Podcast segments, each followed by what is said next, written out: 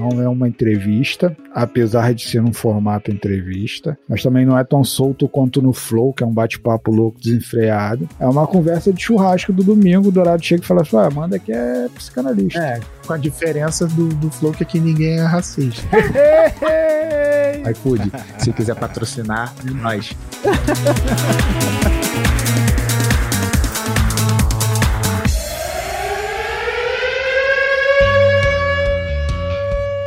Começa agora mais um podcast. Mas que podcast? Um podcast do Rato e do Dourado.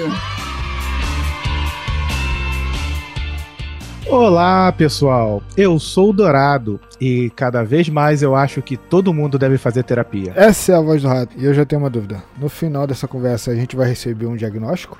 Eu sou a Amanda Aragão e nem tudo Freud explica. Ah, essa seria a minha outra frase.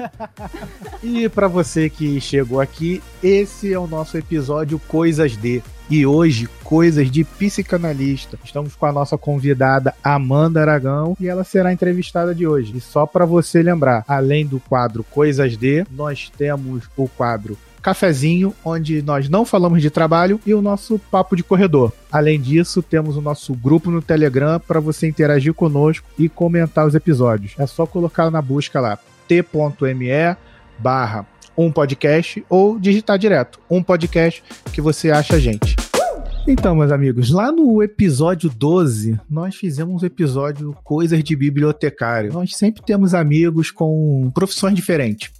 No episódio 12, nós entrevistamos a Juliana e hoje nós trouxemos a Amanda aqui, que é uma psicanalista. E desde que ela me falou a profissão dela, eu falei: você precisa ir no podcast falar um pouquinho sobre a sua profissão. Então é por isso que ela está aqui hoje, para responder pra gente que raios ela faz nessa profissão. E eu já quero fazer a primeira pergunta e fique preparada porque essa pode ser a pergunta mais difícil desse dia. Eu quero saber quantos anos você tem e aonde você mora. Eu sou Amanda Aragão, eu tenho 34 anos e eu moro no Rio, capital. E com 34 anos, psicanalista, eu queria saber o que, que você queria, a Amanda menina, a Amanda lá com 10 anos, 11 anos, o que que a Amanda queria ser quando crescesse? Eu repetia muito que eu queria ser poetisa e artista plástica. Oxi, acertou certinho. Mas olha só, eu tenho aí meus poemas, entendeu?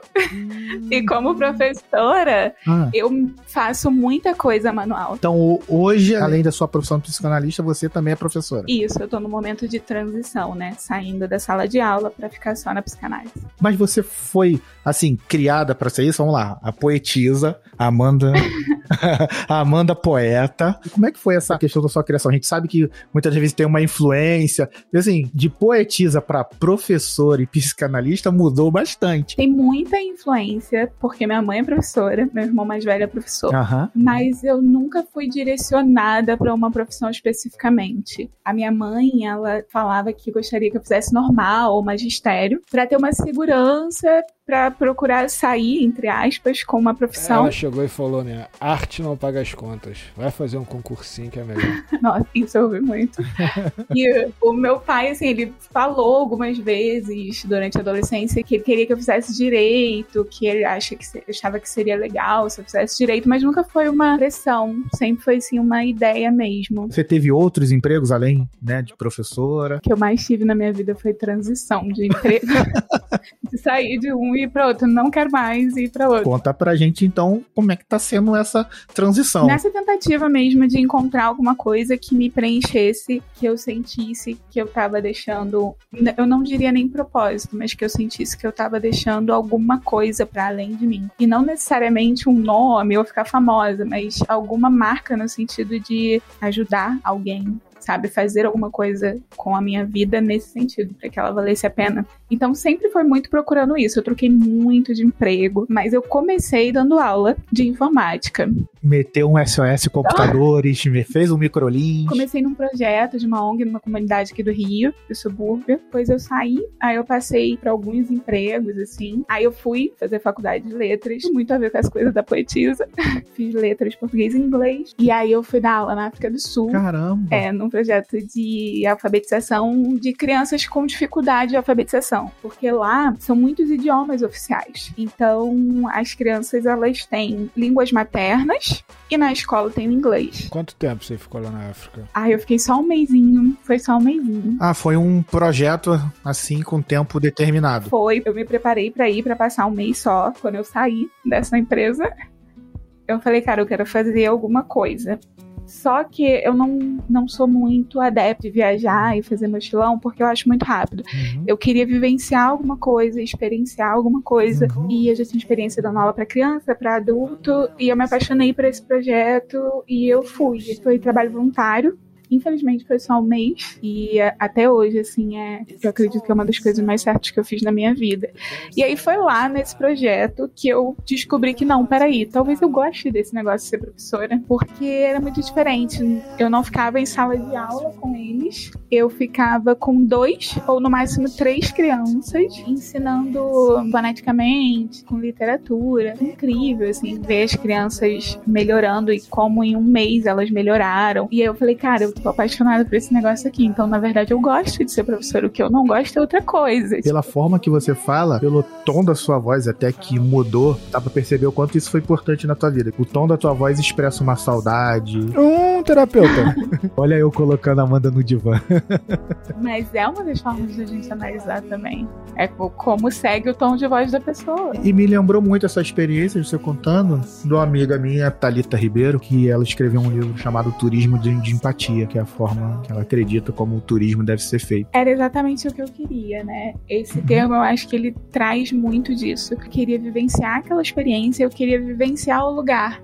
Então eu fiquei morando lá num hostel, nome chique para albergue.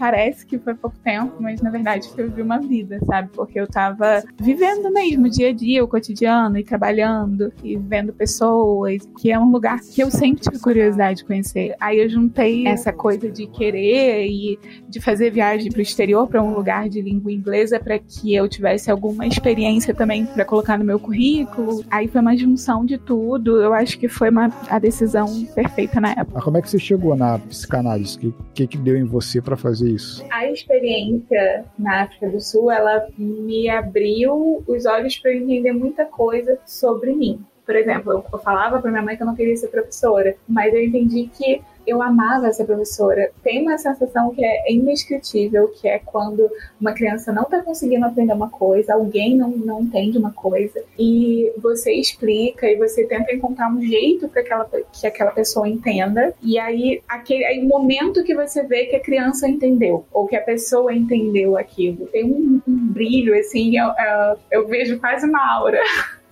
sendo jovem mística agora, eu vejo quase uma aura assim na criança ou na pessoa quando ela tem algum insight de algo que ela até aquele momento não estava vendo e que de repente parece muito simples, parece muito óbvio, então ela aprende alguma coisa. Eu tenho essa sensação na análise também.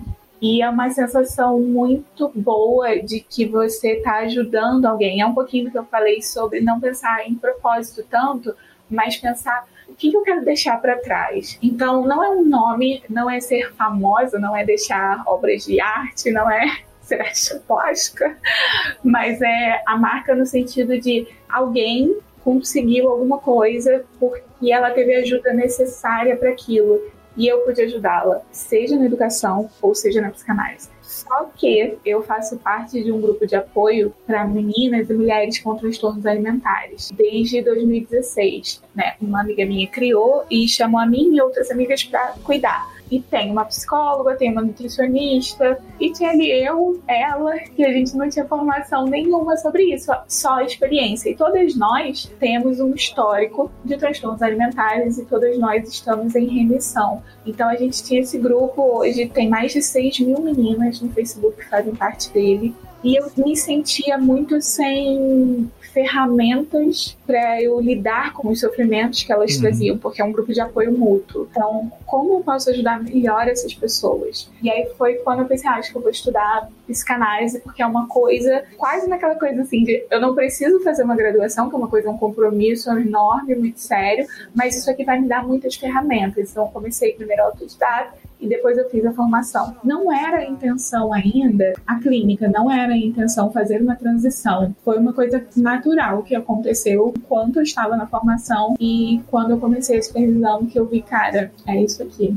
eu quero fazer isso aqui. Na formação, meu foco de estudo, inclusive, foi transtornos alimentares e a relação com a ansiedade e com a influência de redes sociais e na autoimagem. E agora eu quero focar exatamente nisso. E já te perguntar, qual que é a diferença entre psiquiatra, psicólogo e psicanalista? E coach.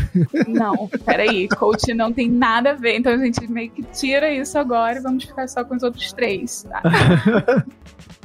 a psicanálise, a psiquiatria e a psicologia, elas são baseadas no indivíduo. Então, assim, eu não vou te dizer, não vou te mandar fazer nada. Eu vou ver o que você traz para mim, baseado na sua experiência, em você, na sua personalidade, no que você deseja. Aí você, eu vou te ajudar a entender isso tudo e te ajudar a criar caminhos para que você possa seguir o que você deseja, mas sem te sugerir nenhuma decisão de nada ou, ou para você fazer nada, mas fazendo você pensar sobre aquilo. Uhum. O psiquiatra é um médico. Com CRM, tudo certinho. Exatamente. Ele pode receitar medicações e outros tipos de tratamento. O psicólogo e o psicanalista não podem fazer isso. Eles podem indicar que você procure, talvez precise de um psiquiatra se ele identificar essa necessidade. Nem placebo? Então, teoricamente, não, mas a gente sabe que acontece. Mas aí tem diferença entre psicólogo e psicanalista. O psicólogo, ele tem uma graduação reconhecida pelo MEC, numa faculdade, e tem uma ética da profissão,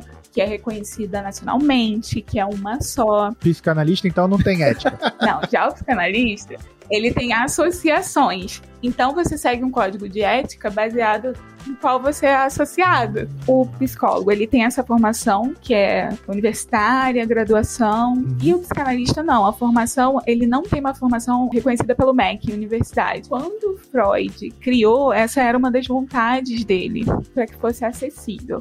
Só que é muito importante que você conheça a formação daquela pessoa, porque a psicanálise, assim como a psicologia, assim como a psiquiatria, psiquiatria não é só aquilo, não é só ela. A gente precisa, para a gente lidar com o indivíduo e lidar com pensamentos, com desejos e vontades e o que ele não está percebendo, o que ele está percebendo, como ele pode melhorar, a gente precisa conhecer a pessoa em outros níveis além do subjetivo. A gente precisa conhecer o ser humano, a gente precisa ter uma base disso para a gente fazer realmente um bom trabalho. Então, é bom, se você vai procurar um psicanalista, você precisa procurar saber qual é a formação daquela pessoa, o que, que ele ou ela já fez, o que, que eles entendem, qual, eh, o que, que eles pesquisam, o que estuda, qual experiência que essa pessoa tem. Eu diria que é um pouco até mais importante. Quando você sabe que alguém fez uma faculdade de psicologia, você sabe que ela estudou. Quando você sabe que alguém fez uma formação em psicanálise, você não sabe como foi aquela formação, porque são cursos de formação diferentes.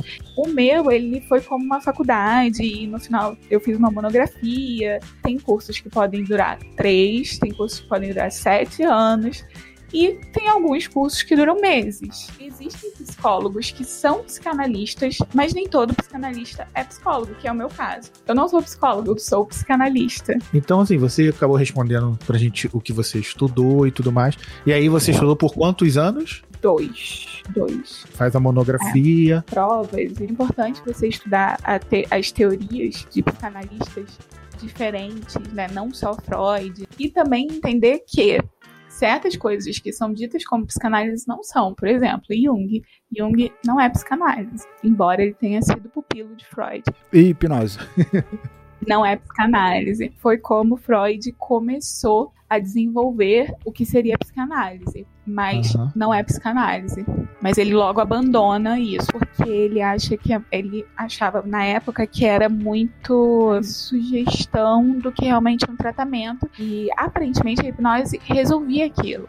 Mas ele começou a estudar por quanto tempo? E ele viu que não era uma coisa efetiva, então ele abandonou logo, porque ele partia do princípio de que a pessoa tem que ter autonomia e total consciência para realmente fazer uma terapia, melhorar e se desenvolver. Se for de qualquer outra maneira, não é uma evolução real, não é uma melhora real. Constelação familiar. Ah, não. Nossa. A constelação familiar não é psicologia, a constelação familiar não é psicanálise. A constelação familiar, o maior problema dela no Brasil hoje é que ela é reconhecida e usada no judiciário. Existe o direito sistêmico, que é uma coisa que só existe no Brasil. Basicamente, todas as teorias, elas colocam a culpa nas pessoas que estão sofrendo as coisas e tiram, por exemplo, o chefe de família da reta. Em vários países, ela não é reconhecida como uma prática saudável, ela é reconhecida como uma coisa nociva. Aqui no Brasil tem um movimento forte que tá pegando muita força agora contra a constelação familiar. Eu até indicaria para vocês o canal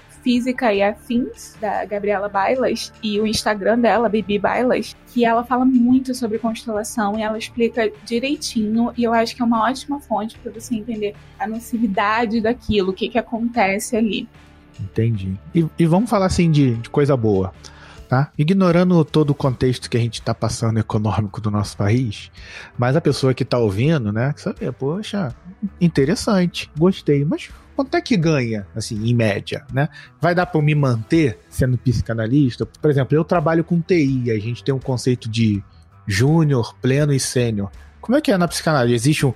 Quando você começa, você é psicanalista júnior? Quando você começa a atender, você passa por um período de supervisão ainda dentro da formação. Uhum. Você atende, mas você é auxiliada por um outro psicanalista mais experiente. Mas depois que esse período oficial de supervisão dentro da formação acaba, você não tem nenhum requerimento, por exemplo, de ser júnior, pleno, sênior, assim como a psicologia. Você acabou a formação, você está apto para praticar. E o Faz-me Rir? Você cobra o quanto você quiser. Que beleza! Se as pessoas vão pagar ou não, é outra coisa. É a profissão dos meus sonhos. Você cobra o que você acha Uhum. Que vale o seu trabalho, que vale o seu tempo, que vale aquele tempo de análise. Entendi. Você pode cobrar mil reais por uma sessão, assim como você pode cobrar 20, e depende do seu objetivo na clínica. Ah, sim. Por exemplo, para mim, metade dos meus analisandos e analisandas pagam um valor, que é o valor cheio,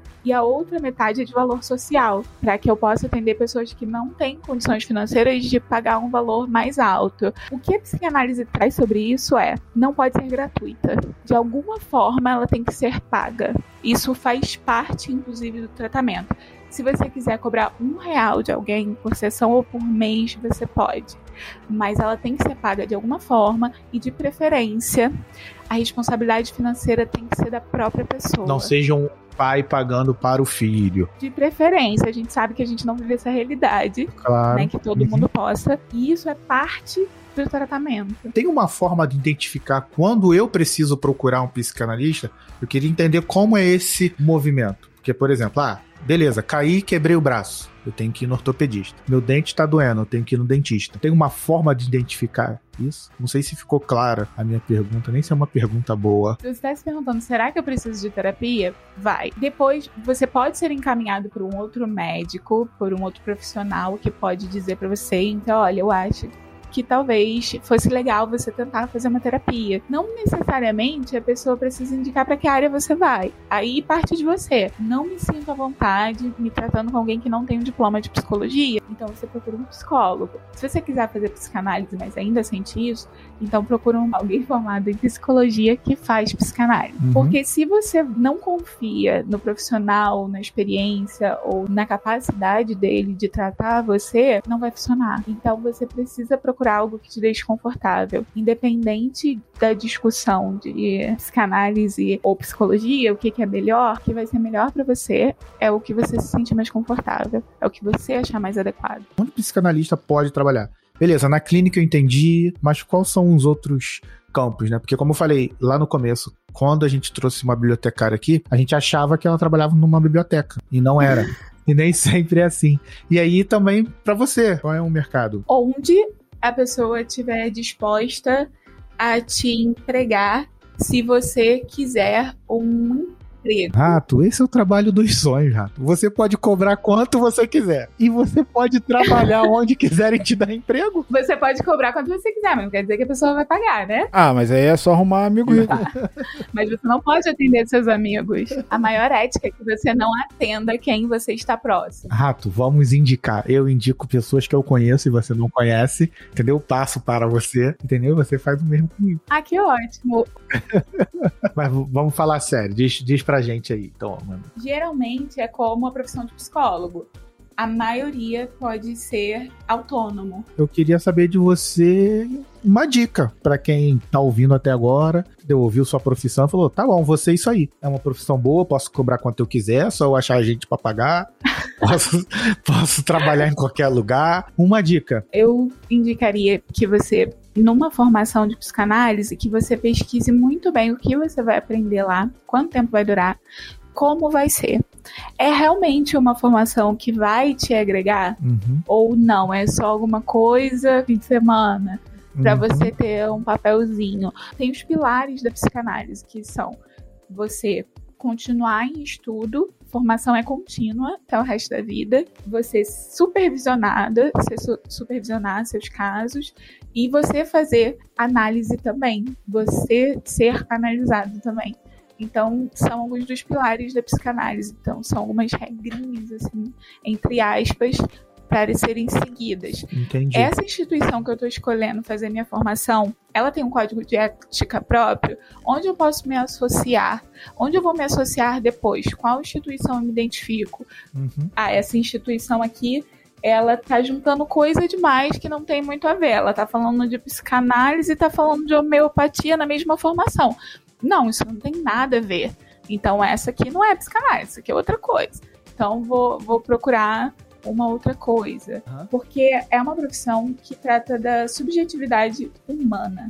Quanto mais você souber das áreas de ciências humanas, quanto mais você souber de comportamento, quanto mais você souber de sociologia, melhor profissional você é. A prática é que faz um psicanalista, a prática é que faz um psicólogo. Mesmo que você tenha lá o diplominha da formação, você não é um psicanalista por causa daquele papel ou porque você estudou. É na clínica quando você tá ali com, com as pessoas e você tá vendo as coisas e praticando, é quando você realmente é, é um psicanalista, é a experiência humana. Então, quanto mais a gente tem de experiência humana, de vivenciar coisas, situações, mais isso agrega também pra clínica.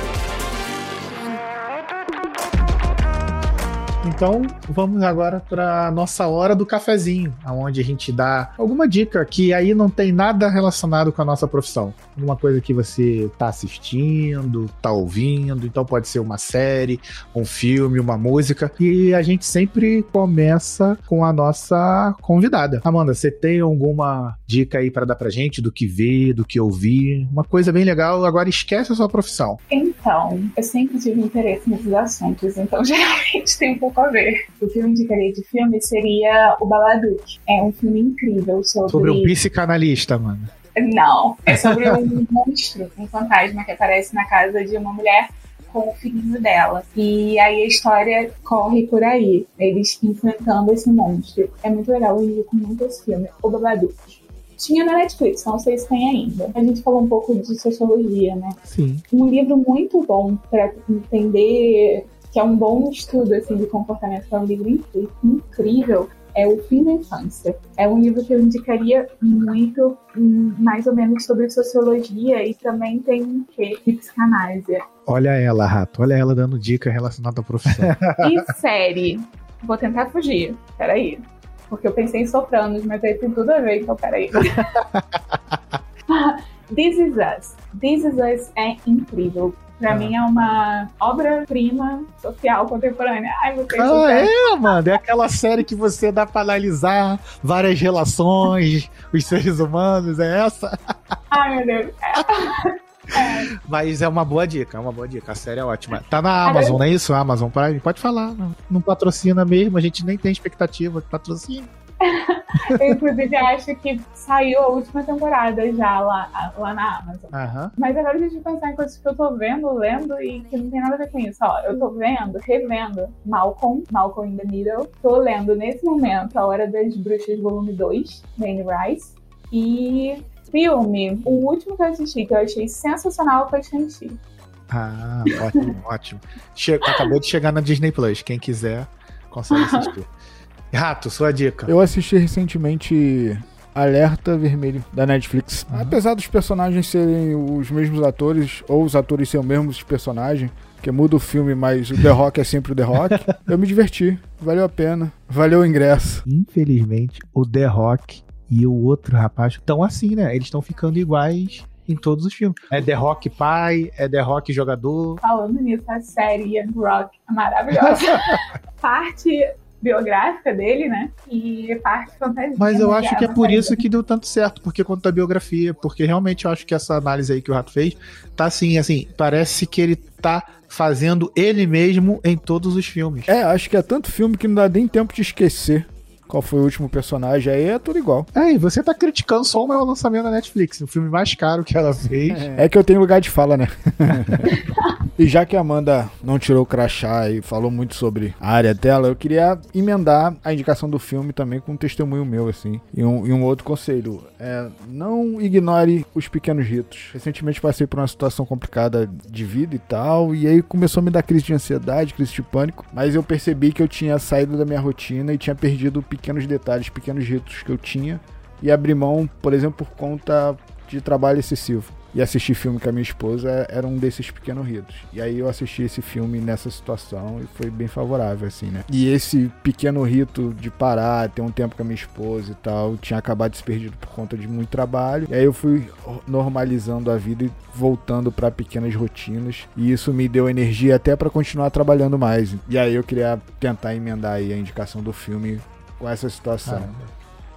É, isso é muito importante. Tem uma coisa que eu repito sempre, que é, se você quer fazer um bom trabalho, o descanso e o lazer, o seu próprio, individual, ele faz parte de você trabalhar para fazer um bom trabalho.